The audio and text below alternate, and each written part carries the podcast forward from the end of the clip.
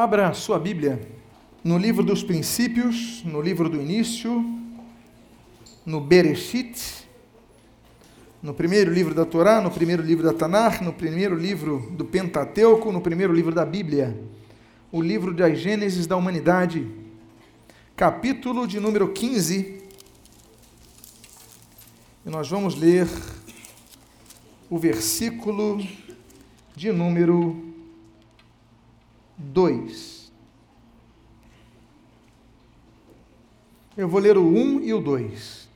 Todos encontraram Gênesis 15, o versículo 1 e o versículo 2.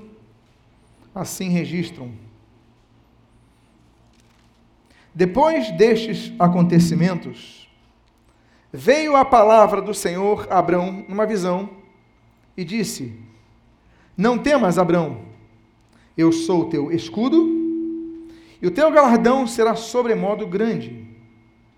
Respondeu Abrão: Senhor Deus, que me haverás de dar se continuo sem filhos, e o herdeiro da minha casa é o Damasceno Eliezer? Oremos. Pai amado, lemos a tua palavra, pedimos, Deus, fala conosco nesta noite. E o que nós pedimos, nós te agradecemos em nome de Jesus. Amém e amém. Um dos textos que me entregava quanto a nomenclatura dada a Abraão como pai da fé era esse. Que fé é essa? Deus aparece ao sujeito, traz uma promessa para ele, e eu acreditava assim: se ele é pai da fé mesmo, ele diria simplesmente amém. Mas ele questiona Deus. Ele fala: Deus, como é que eu vou ser o pai de uma grande nação? Se eu vou ter. Eu não tenho. Como é que eu posso? Eu não tenho filho. Se o herdeiro da minha casa vai ser o meu servo, o Damasceno Eliezer. A pergunta que ele faz, ela nos traduz em duas possibilidades de trabalharmos essa noite. Uma delas é falarmos sobre Abraão falarmos sobre o início da caminhada de fé, é falarmos sobre o que ele vai aprender quanto ao que Deus mostra sobre a eleição de Abraão. Podemos trabalhar em Abraão. Mas a segunda possibilidade nessa noite, nós trabalharmos do ser, sobre o servo dele. O homem nascido em Damasco, um damasceno, hoje na Síria, a capital mais antiga do mundo em continuidade populacional. Ele é de Damasco. E esse homem se chama Eliezer. E hoje eu me proponho a trabalharmos sobre ele. Por isso, ainda que tenhamos iniciado essa mensagem com o capítulo 15, eu convido a que você avance para a página do capítulo 24, de onde não sairemos mais nesta noite. No capítulo 24, nós começamos a ver um belíssimo exemplo da relação de Deus, da relação da humanidade, da relação de Jesus e da relação da igreja. Eu então convido a que você comece o texto no versículo 1, e eu leio até o versículo 4, quando diz: Era Abraão já idoso, bem avançado em anos, e o Senhor em tudo o havia abençoado. Disse Abraão ao seu antigo servo da casa, que governava tudo o que possuía: Põe a mão por baixo da minha coxa, para que eu te faça jurar pelo Senhor, Deus do céu e da terra, que não, tomará, não tomarás esposa para meu filho das filhas dos cananeus, entre os quais habito. Mas irás à minha parentela, e daí tomarás esposa para Isaque, meu filho. Primeiro papel que nós vemos aqui 40 anos depois daquele momento. 40 anos se passaram quando ele não tinha filhos e agora já tem um filho. Eu lembro a vocês que nas sociedades antigas o casamento se dava muito tempranamente. A pessoa com 15 anos de idade, 16 anos de idade já costumava se casar. Uma menina se casava com 12, 13 anos de idade, era costume da época. Só que Isaac não encontrava ninguém. E pelo que diz o contexto, e nós sabemos que os filhos só podiam casar com a bênção dos pais, a preocupação de Abraão em relação à futura esposa do seu filho Isaque era que ele não se casasse com a filha das Cananeias. Ou seja, que fosse alguém da, da parentela dele, da raça dele. E a preocupação então dele sugere que Isaac cresceu e se apaixonou por Cananeias.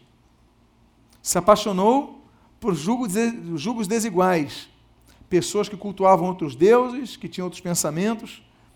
Abraão se preocupa com isso e talvez por isso, não sabemos por que, que ele demorou a casar. O Isaac tinha 40 anos de idade, era solteiro, mas possivelmente por isso.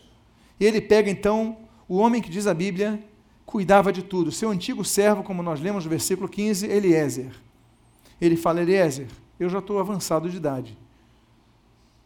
Então é o seguinte: eu não sei até quando vou viver, mas eu quero que você jure, dê a sua palavra.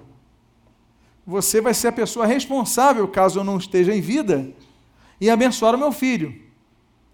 Mas me dê a tua palavra que o meu filho só vai se casar com alguém de nossa própria raça, não vai se misturar.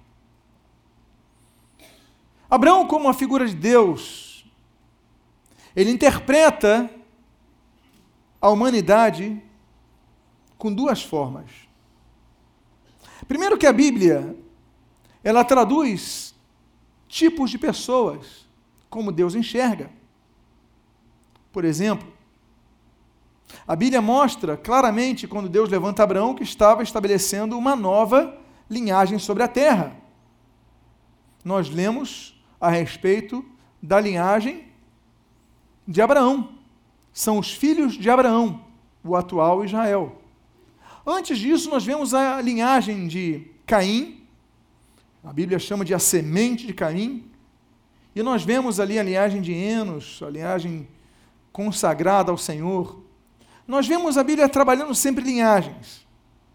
A Bíblia ela fala sobre tipos de pessoas. Por exemplo, ela fala sobre os israelitas e fala sobre os gentios. É um tipo de linhagem. Olha, os judeus e os gentios. É uma forma de Deus comparar povos diferentes. Muitas vezes Deus fala assim: dize ao meu povo. Então Deus faz diferenciação entre o seu povo. A Bíblia fala em Malaquias capítulo 3 sobre o justo e o injusto, a separação entre pessoas. O Senhor Jesus, ele vem, ele diz aos discípulos: Vós sois o sal da terra, vós sois a luz do mundo. Jesus faz separação entre pessoas. Jesus, quando fala sobre os julgamentos, ele fala sobre os julgamentos que vão haver no futuro, quando onde separar-se o joio do quê? Do trigo, separação de pessoas. E a Bíblia então diz que existem dois povos. Se antes nós tínhamos os judeus e a igreja, e, e, o mundo, e os gentios, melhor dizendo, hoje nós temos a igreja e o mundo. Nós temos os nascidos de novo e os não nascidos de novo. De novo. Nós temos dois tipos de pessoas. A grande questão é: a qual dos tipos eu faço parte?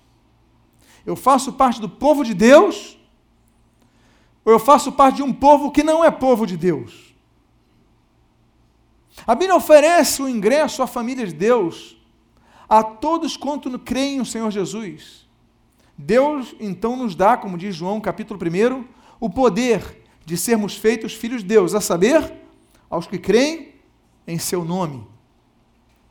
Por isso a Bíblia, então, de capa a capa, nunca equaliza separação. Nunca nivela tipos de pessoa. Porque para Deus existem os salvos e os perdidos. Para Deus existe luz e trevas. Para Deus existem aqueles que trilham no caminho largo e o caminho estreito. E nós devemos estar em apenas um deles. Hoje, conversando com o pastor no almoço, pastor Fernando Ferreira, que se encontra na Bélgica há uns 20 anos. Houve um embate ali, porque o pastor Fernando é um dos líderes da igreja evangélica belga. E a maior igreja da Bélgica é a dele. Nem as igrejas belgas são tão fortes como a igreja brasileira de Bruxelas. Ele tem 700 membros. Isso não existe em nenhuma igreja na Bélgica assim.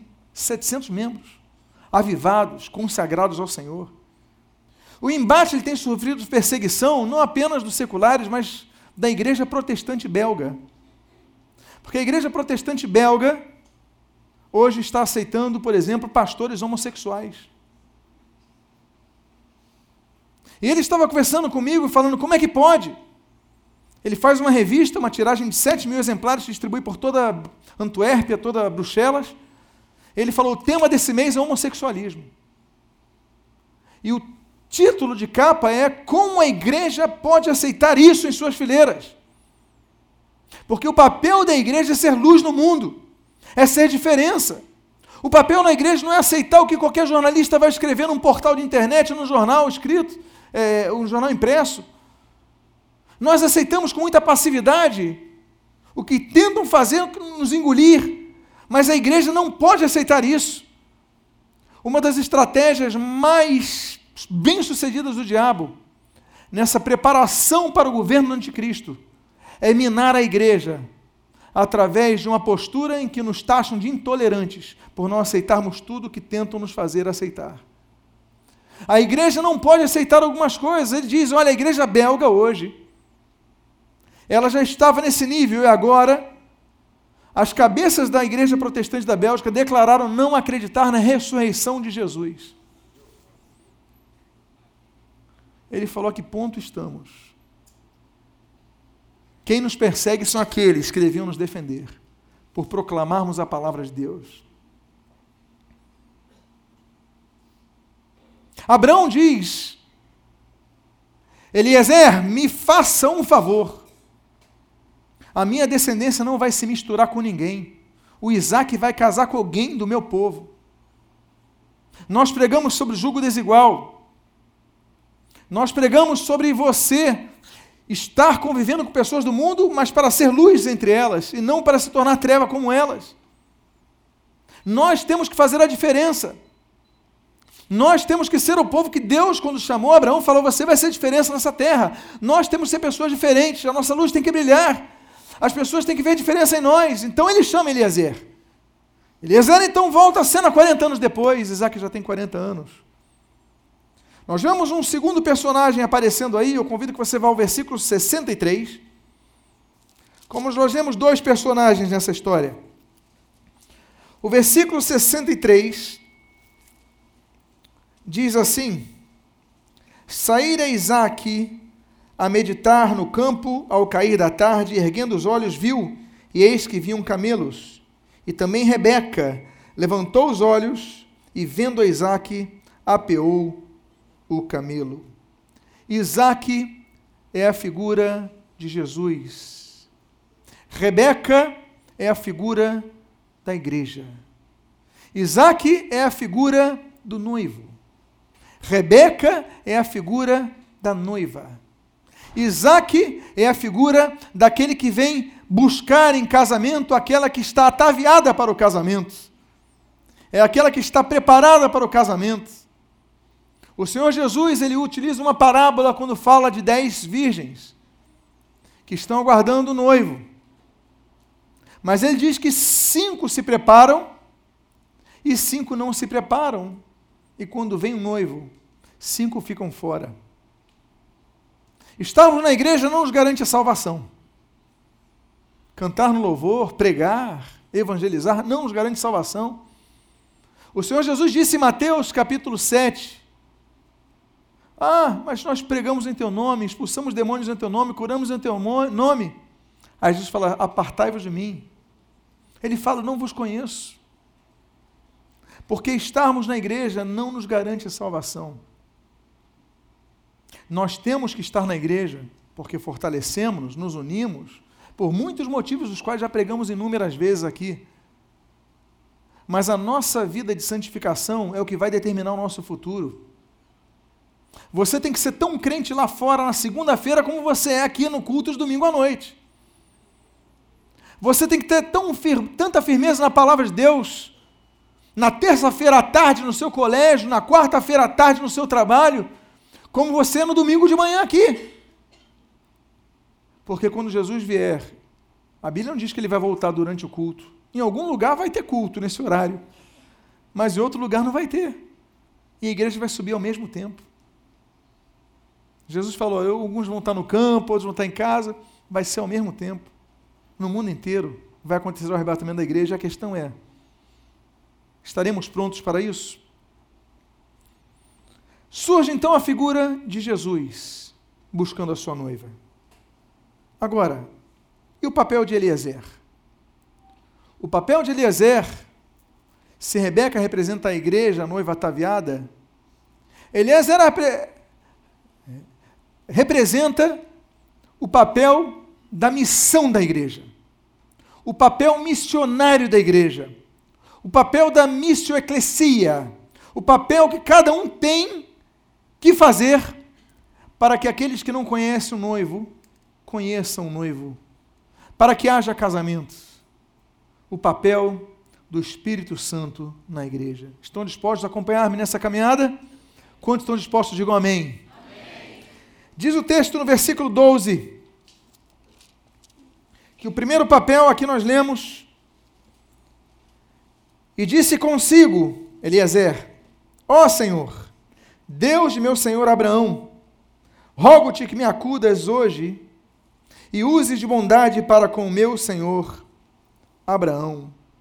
O primeiro papel que nós, como agentes do Espírito Santo nessa terra, tem é o papel de buscar direção em Deus, de orar a Deus. Ó oh, Senhor, diz aqui, ó oh, Senhor, assim que ele recebe a incumbência, ele não vai à ação. Assim que ele recebe a incumbência, ele não faz um projeto. Assim que ele recebe a incumbência, ele não faz uma projeção de 800 quilômetros, que é o que ele vai andar, é terreno aberto para alguém andar para procurar um parente. Lembram-se que Abraão se distanciou de sua família, 800 quilômetros estava ele para ir na, em Namor. Ele vai então, primeira coisa que ele faz, quando recebe a incumbência, é orar. A primeira coisa que nós aprendemos com Eliezer é quando Deus nos fala algo, quando recebemos uma tarefa, nós devemos orar buscar a direção de Deus. Sabe o que eu acho bonito nessa, nessa oração? O que eu acho bonito nessa oração é que ele em todo momento se lembra que está sob uma direção. Vamos repetir o texto? Olha só que bonita essa oração. E disse consigo: Ó oh, Senhor, Deus de quem? De meu senhor Abraão. Rogo-te que me acudas hoje e use de bondade para quem? Com quem? Com meu senhor Abraão aliança espiritual. É o que nós aprendemos com Eliezer. Em suas orações, ele não esquece o seu líder. Nós devemos orar por nossa liderança. Nós devemos orar a Deus por nossos líderes. Nós aprendemos com Eliezer, Elietzer, né, em hebraico, Eliezer em português, nós aprendemos com Eliezer que nós devemos não apenas buscar direção em Deus, mas devemos sempre interceder por nossa liderança. Diga para a pessoa que está do seu lado qual é a primeira coisa que nós aprendemos com Eliezer? Orar, buscar direção em Deus. Qual é a segunda coisa que nós aprendemos com Eliezer? Orar por nossa liderança. Outra coisa que nós aprendemos com Eliezer, versículo 13 e versículo 14. Eis que estou ao pé da fonte de água e as filhas dos homens desta cidade saem para tirar água. Dá-me, pois, que a moça a quem eu disser, inclina o cântaro para que eu beba, e ela me responder, bebe, te darei ainda de beber aos teus camelos, seja a que designastes para o teu servo Isaque, e nisto verei que usaste de bondade para com o meu Senhor. Outra coisa que nós aprendemos com Eliezer, Eliezer é que nós devemos buscar sinais em Deus. Nós podemos buscar sinais. É proibido isso? Deus proíbe? Ou Deus valoriza como um ato de fé? Ou Deus valoriza um Gideão? Ou Deus valoriza tantos outros que pedem uma prova a Deus? Pedir prova a Deus não é falta de fé. É alicerçar a sua fé. Ele fala, Senhor, me dá um sinal. Tem muitas moças que vêm trazer água aqui. Todas essas moças, elas são parentes.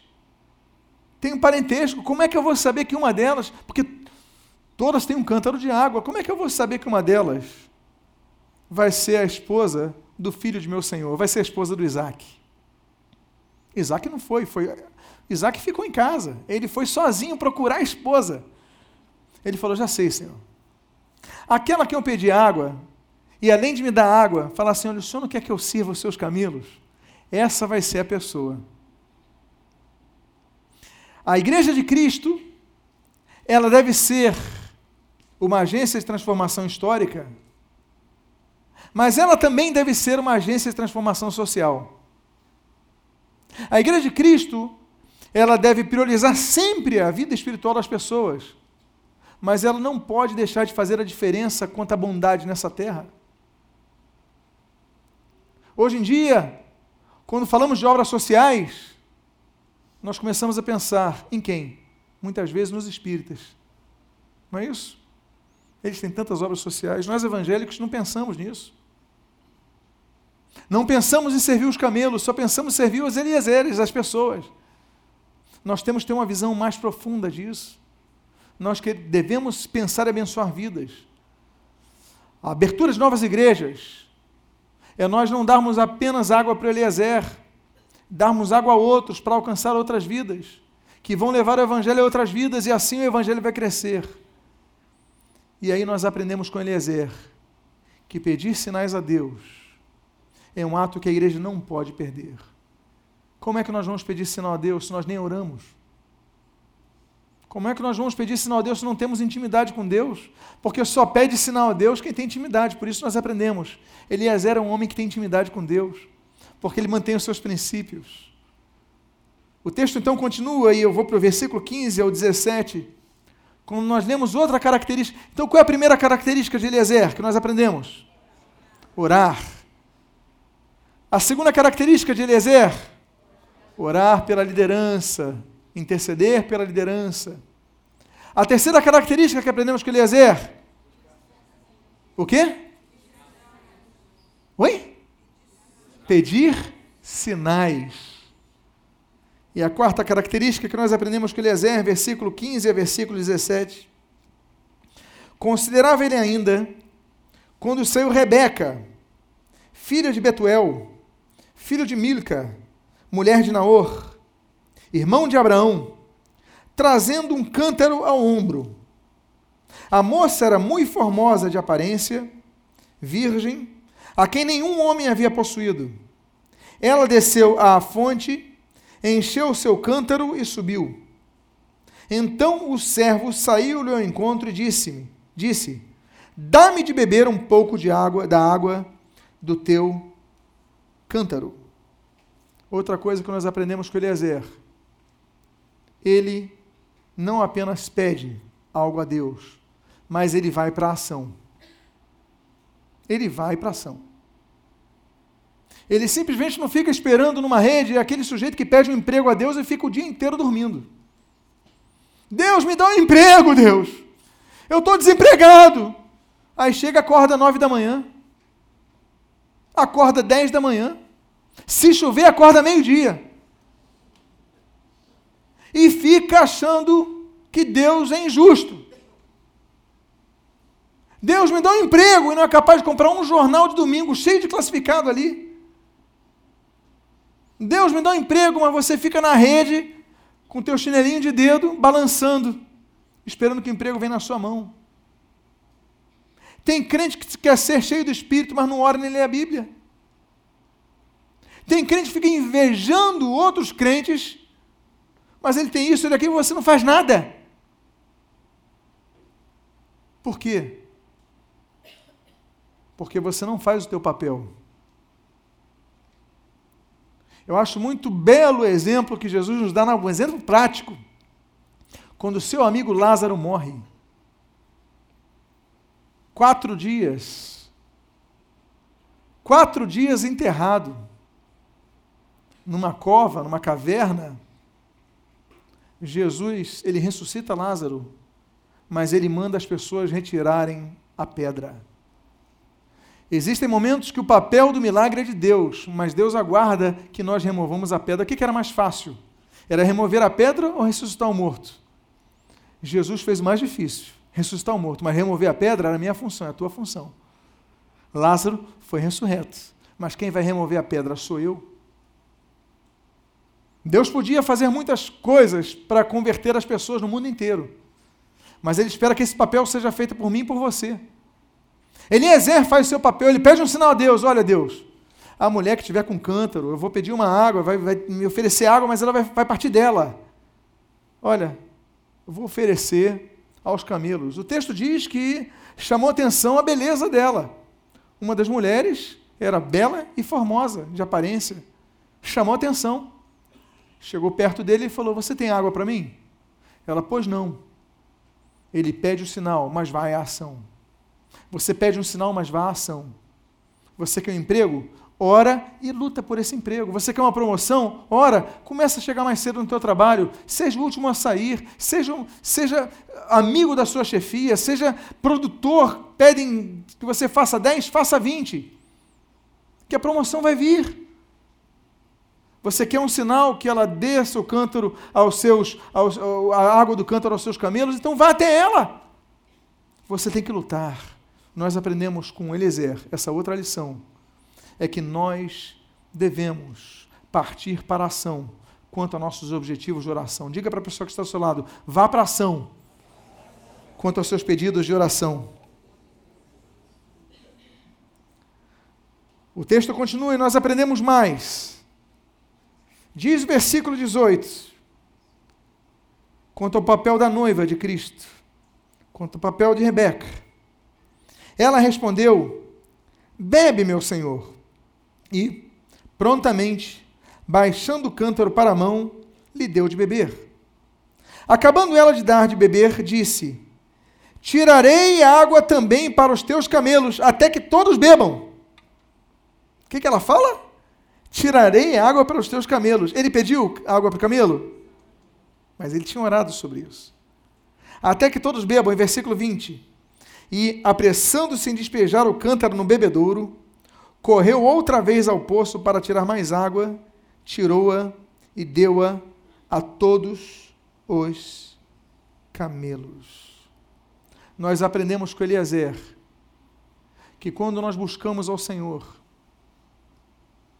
que quando nós entendemos que a missão que recebemos do Senhor é uma missão que vai gerar bênção, vai gerar o casamento do noivo com a noiva, vai gerar conversão de vidas, vai levar pessoas para a igreja. E nós oramos, pedimos estratégia, e nós cremos que Deus vai nos. E nós partimos para a ação, nós aprendemos com Ele que Deus atende às orações. Deus responde às orações. Diga para a pessoa que está ao seu lado: Deus atende às orações.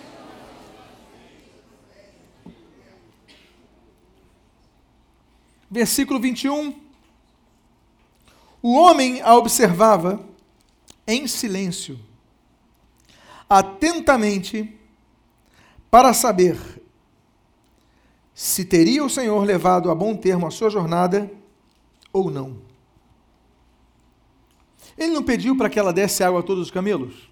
Sim ou não?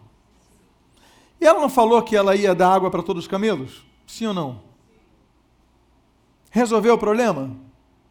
Resolveu? Não. Porque o que, que podia ter acontecido?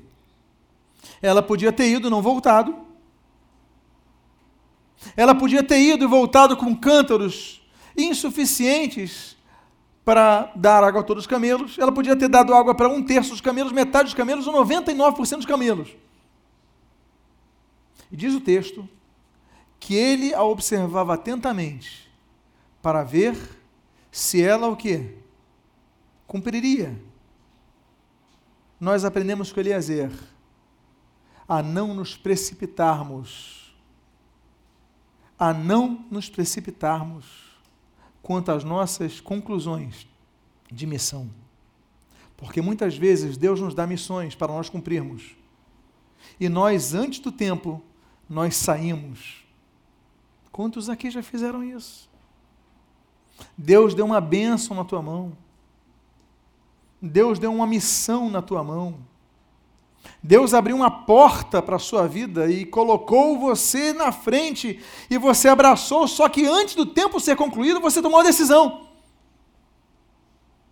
Não, eu vou sair desse ministério, eu vou sair dessa igreja, eu vou sair desse casamento. Eu vou sair disso, eu vou deixar. Você não conclui porque você pensa que o tempo de Deus foi concluído. Mas você não esperou que Rebeca desse água a todos os camelos. Você simplesmente confiou na palavra dela. E a Bíblia diz: Maldito o homem que confia no homem. Porque o homem pode não cumprir as suas palavras. O homem pode fazer voto de tolo. O homem pode dizer: Eu vou fazer isso e não fazer. E aí você se fia na palavra de alguém, você segue esse alguém, você toma uma decisão com base nisso, e por causa disso, você crê que a tua missão foi concluída, mas não foi concluída por causa disso.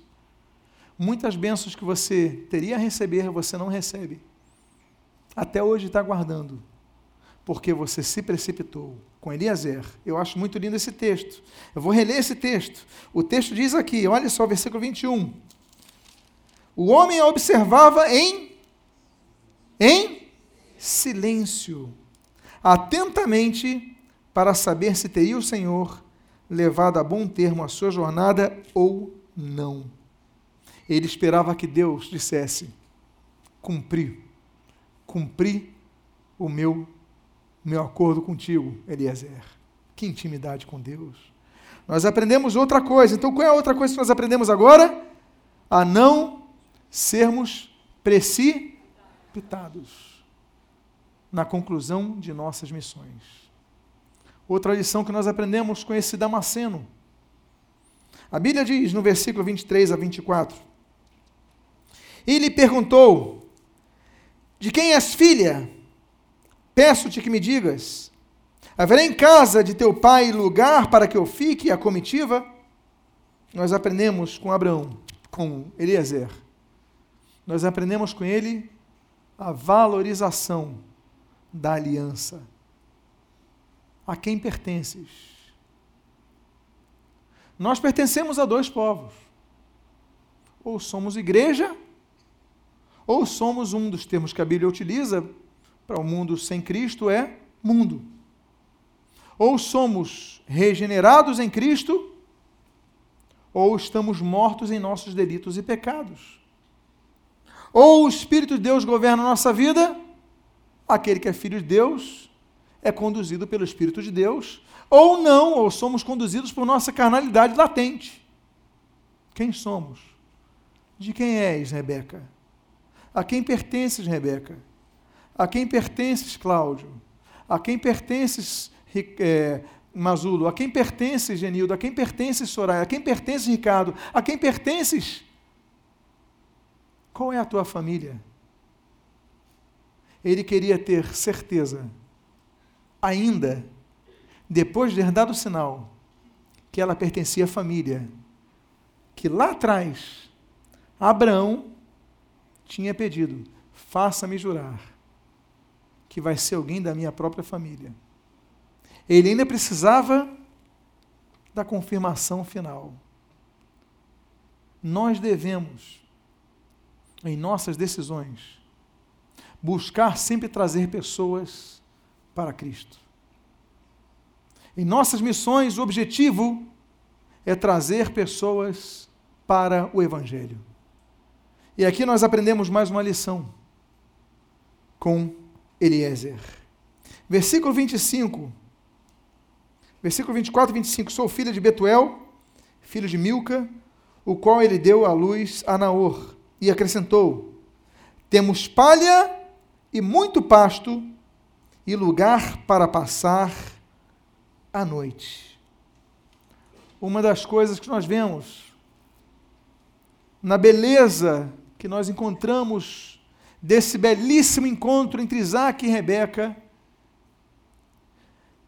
é que existe abrigo, existe local de descanso.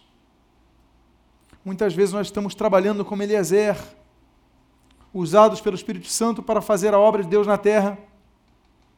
Estamos lutando para trazer e casar Rebeca com Isaac. Estamos caminhando 800 quilômetros para esse encontro, orando, pedindo sinal, buscando confirmação.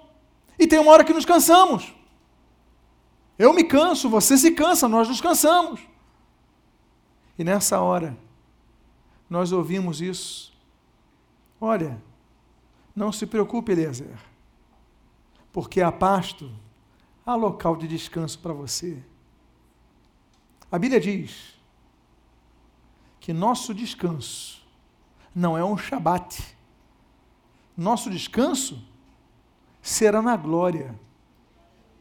O Senhor Jesus ele diz assim: Trabalhai, pois, enquanto é tempo, pois a noite vem quando não se pode trabalhar. Jesus fala: meu pai trabalha até agora.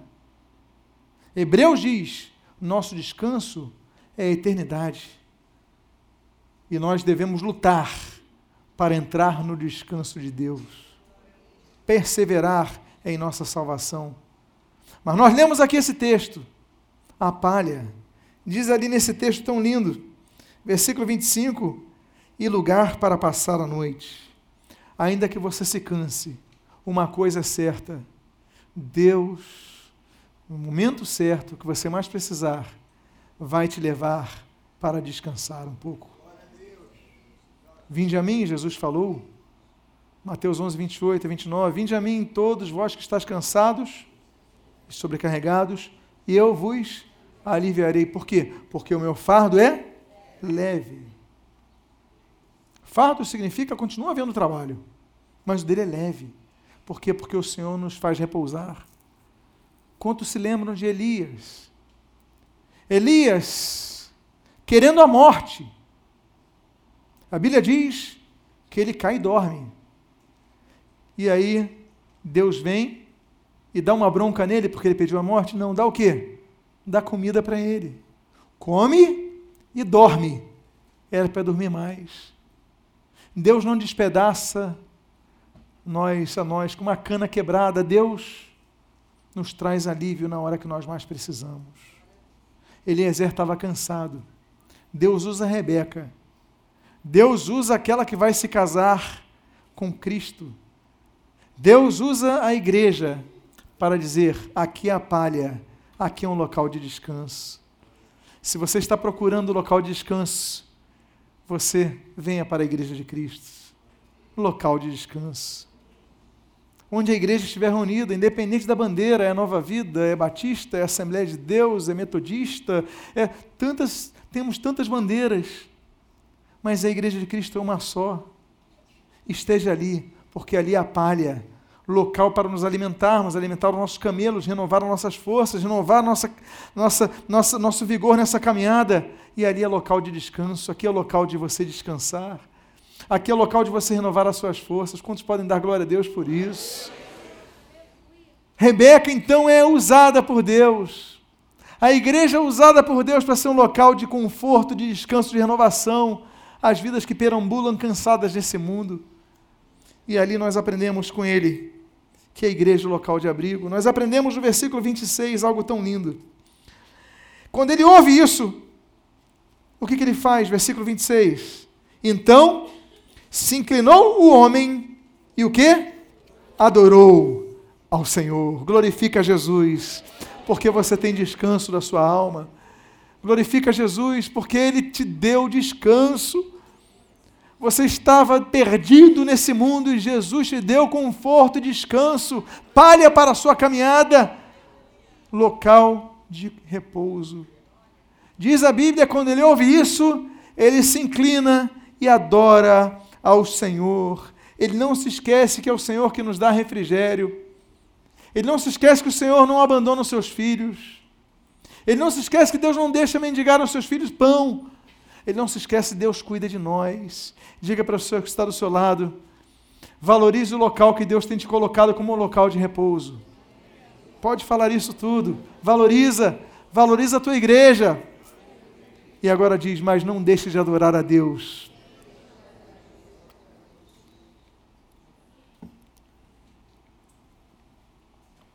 Aí você diz, mas o inimigo vai tentar separar esse casamento.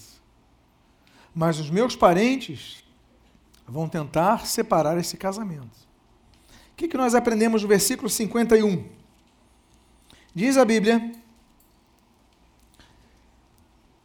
Eis Rebeca na tua presença, toma e vai-te.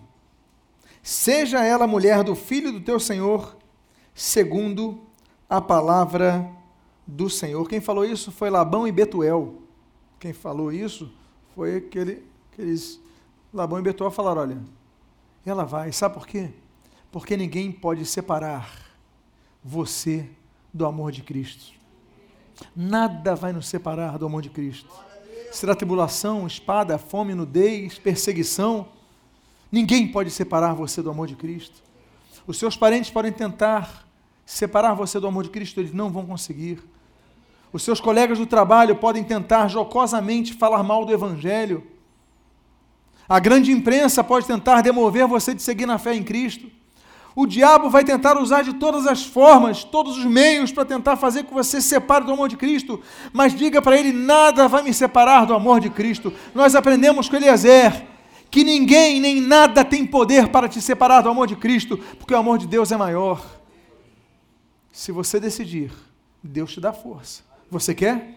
Então o diabo não tem poder sobre a tua vida, porque você foi comprado por preço, foi comprado pelo sangue de Jesus. Diga para a pessoa que está ao seu lado, nós aprendemos com Eliezer. Sabe o quê? Que nada pode nos separar do amor de Cristo.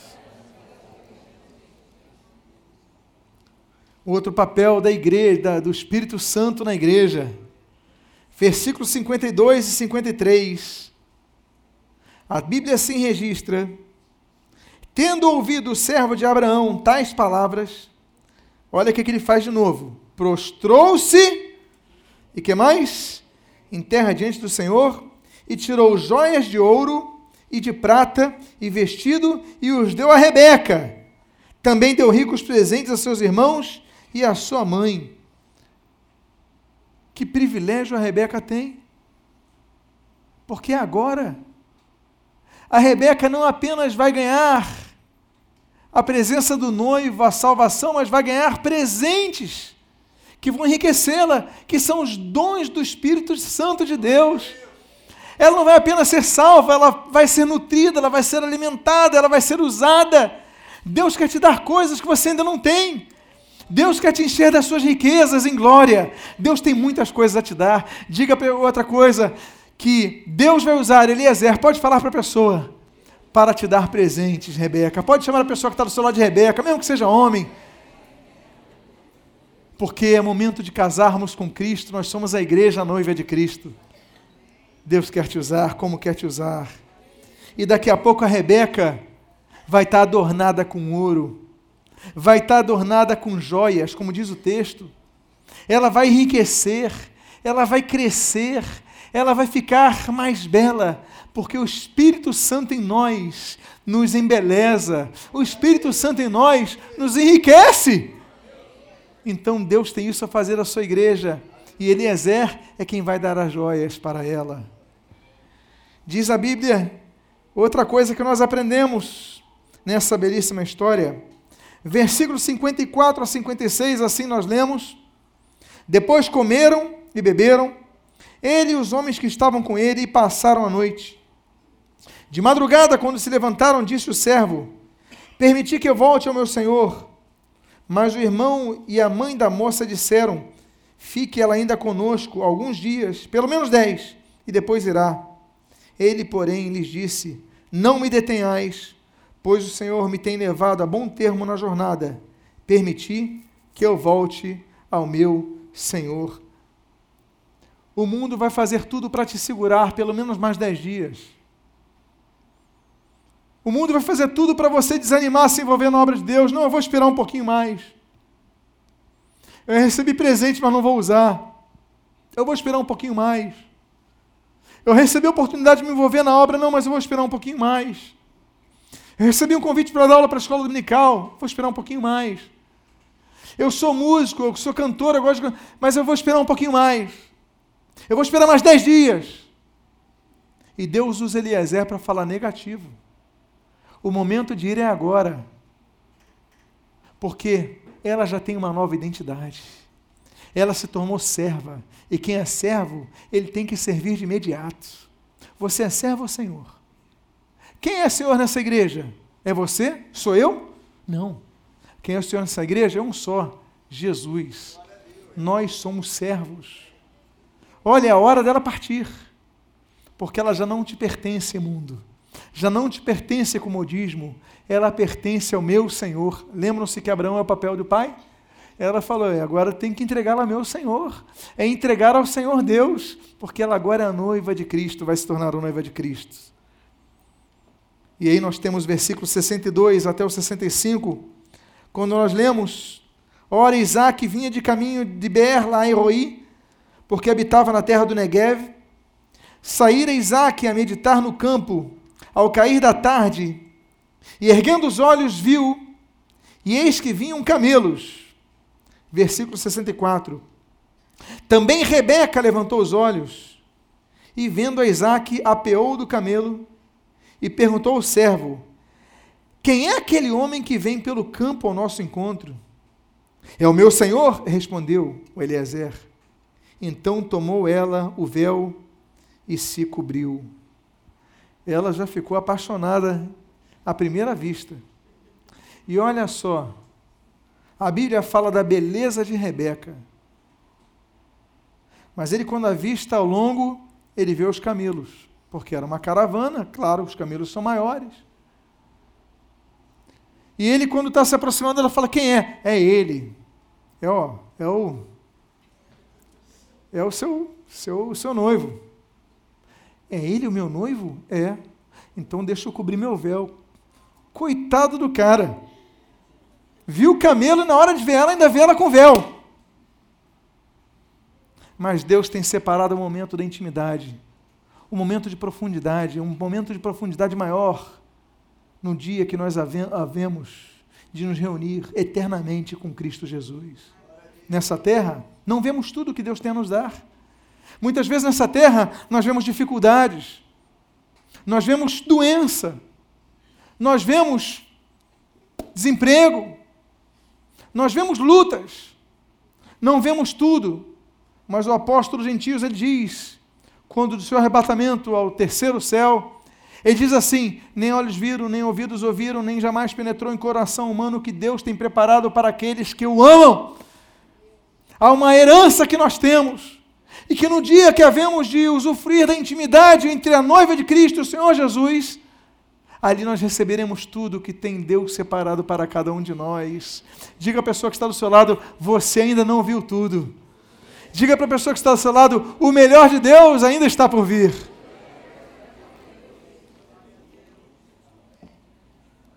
Versículo 66.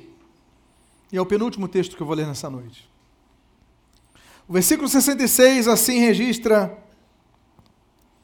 O servo contou a Isaque todas as coisas que havia feito. Outra coisa que nós aprendemos com o Eliezer é a testemunharmos o que Deus fez por nós. Diz a Bíblia: E contou Eliezer a Isaac, Itzak, né, em hebraico, risada. Olha que nomes bonitos, olha que coisa. Isaac é Itzak, significa riso, risada, também serve para gargalhada. Rebeca, Rebeca é quando as pessoas caçavam os bois, os cavalos, eles enlaçavam, não é isso? Que nem aqui os cowboys, os vaqueiros.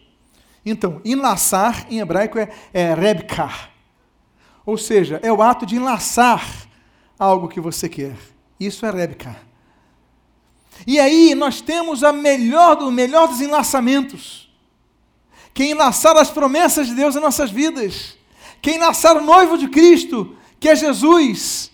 É, o Jesus é, enlaçar o Senhor Jesus para casar-se com a igreja. É nós recebermos as promessas de Deus e não largarmos por nada. Porque muitos agarram a promessa e soltam. Muitos começam a trilhar a caminhada com Cristo e largam, mas Rebeca, Rebeca, significa que eu vou lançar, mas eu não vou largar minha bênção. Diga para a sua instalação, seja uma Rebeca. Segura a tua bênção, mas não larga ela não. É para segurar para sempre. Diga para a sua instalação, a minha bênção ninguém me tira. Fala para a pessoa que está do seu lado. Fala assim, eu não vou largar Jesus por nada. Eu vou ser uma Rebeca.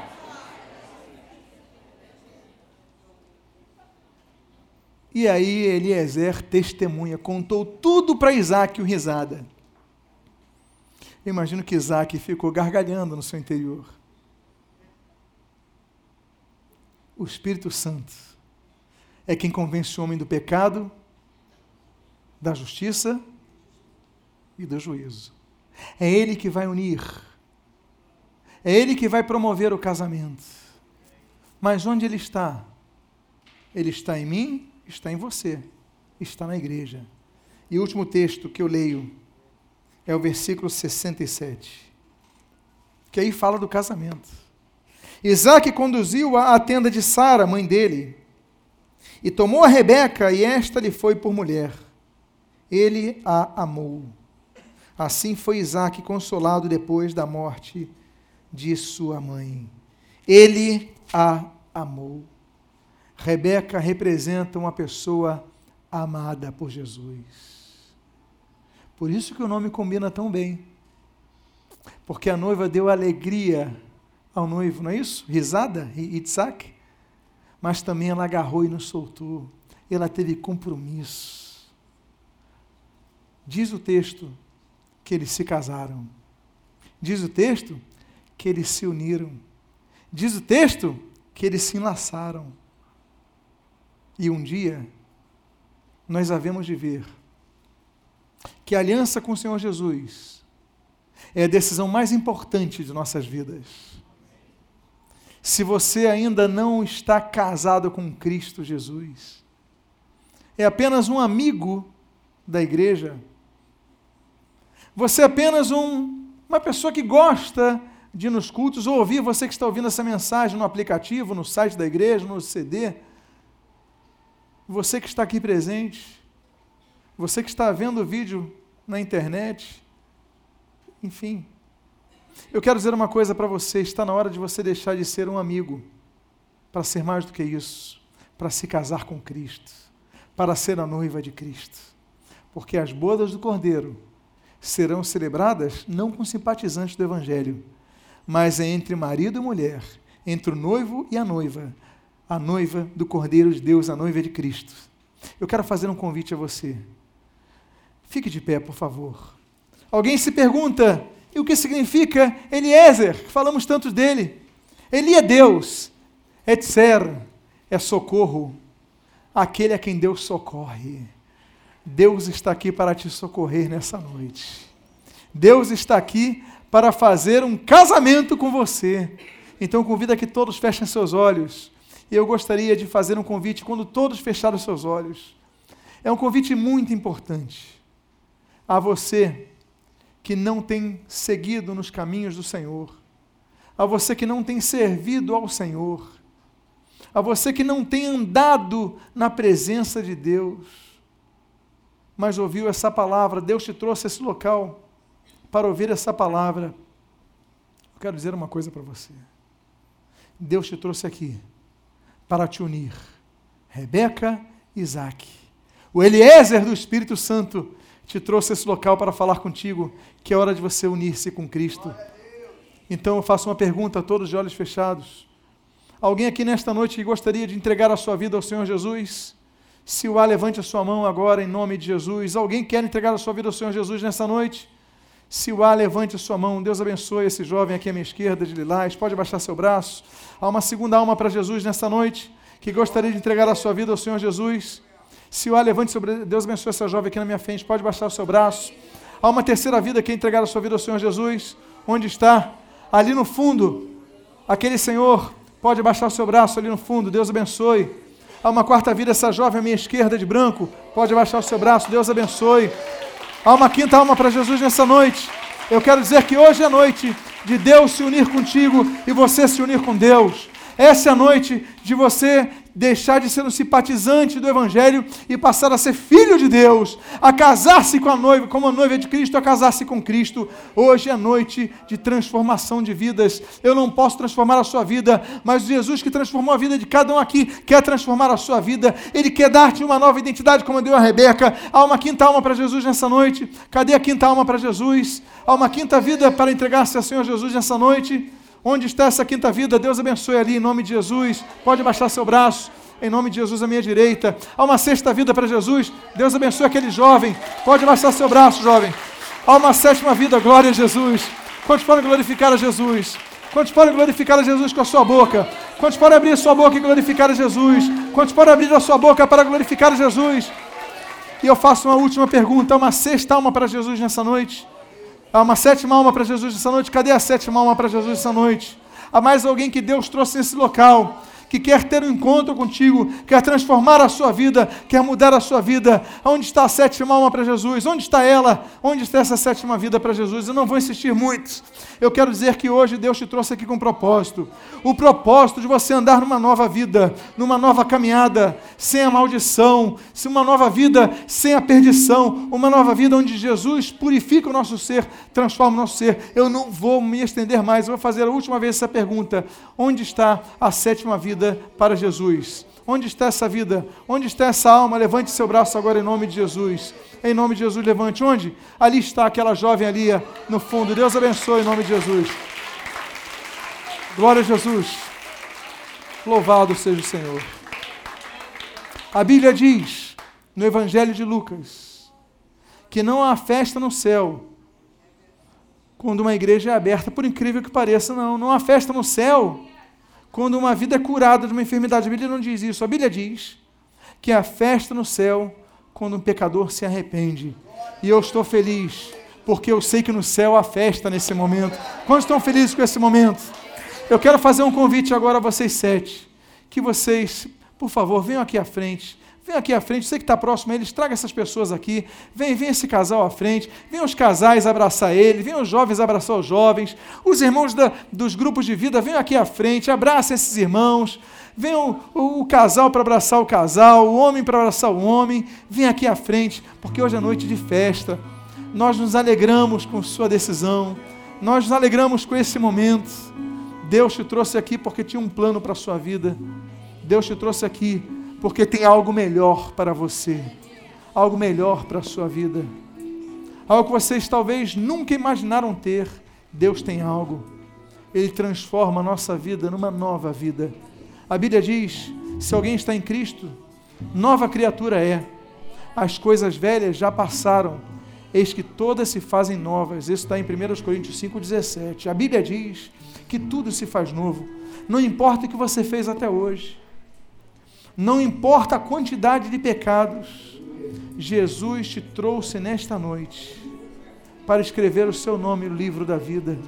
Jesus te trouxe nesta noite para te oferecer algo que ninguém pode te oferecer, paz no seu interior. Convido os irmãos, todos os irmãos das células agora, venham aqui à frente. Todo mundo que está nos grupos de vida, vem aqui à frente. Vamos abraçar nossos irmãos, vamos. Esse momento da oração, da entrega, eles não estarem sozinhos. Glória a Jesus. Eu quero convidar a você que tomou essa decisão hoje por seguir a Cristo, que você faça uma oração. Eu vou fazer oração, eu quero convidar você a repetir a oração, porque muitos se perguntam, eu não sei como orar, não tem problema. Deus está vendo o teu coração. Mas se você quiser uma ajuda, eu vou fazer uma oração e você pode repetir frase a frase comigo. Eu oro dizendo assim: Senhor Deus, diga isso, Senhor Deus, eu te agradeço por teu amor. Eu te agradeço porque estendeste a tua mão para mim. Eu te agradeço porque não me abandonastes, porque não desististes de mim. Eu confesso com a minha boca que eu me arrependo dos meus pecados. Eu declaro com a minha voz que neste momento eu entrego com exclusividade o meu coração a Jesus Cristo como meu único Senhor e Salvador. Perdoa-me, enche-me com teu Espírito Santo. E o que eu te peço, abençoa a minha vida. Eu faço em nome de Jesus. Amém. E amém. Igreja, aplauda o Senhor Jesus por esse momento. Eu quero fazer agora uma oração por vocês. Vamos ainda fazer uma oração, vamos? Vamos ainda orar por eles. Eu peço que todos estendam as suas mãos agora. Vamos orar por eles. Pai amado, em nome de Jesus, nós aqui como igreja reunida, como somos felizes, Deus, porque o Eliezer está aqui, o Espírito Santo de Deus está fazendo a obra. Em nome de Jesus, entrega as joias, os ouros para eles, como Eliezer fez com Rebeca. Entrega bênçãos a eles que eles ainda não têm. Enche-os com a tua paz do Espírito. Alivia a sua dor, o seu encargo. Alivia o peso de suas almas. Enche-os da tua paz. Abençoa os teus filhos, Pai. Em nome de Jesus, abençoa, Pai. Que eles possam, Senhor, receber amor nesta igreja que eles possam receber amor nos grupos de vida, nas células, Pai. Que se reúnem, que possam cuidar deles, que possam dar atenção semanal a eles, que possam amar, orar por eles todo, sempre que puderem, possam estar orando por eles, para que nenhum deles se perca jamais, Pai amado. Abençoa as suas vidas. E são as tuas bênçãos que nós rogamos e te agradecemos em nome de Jesus.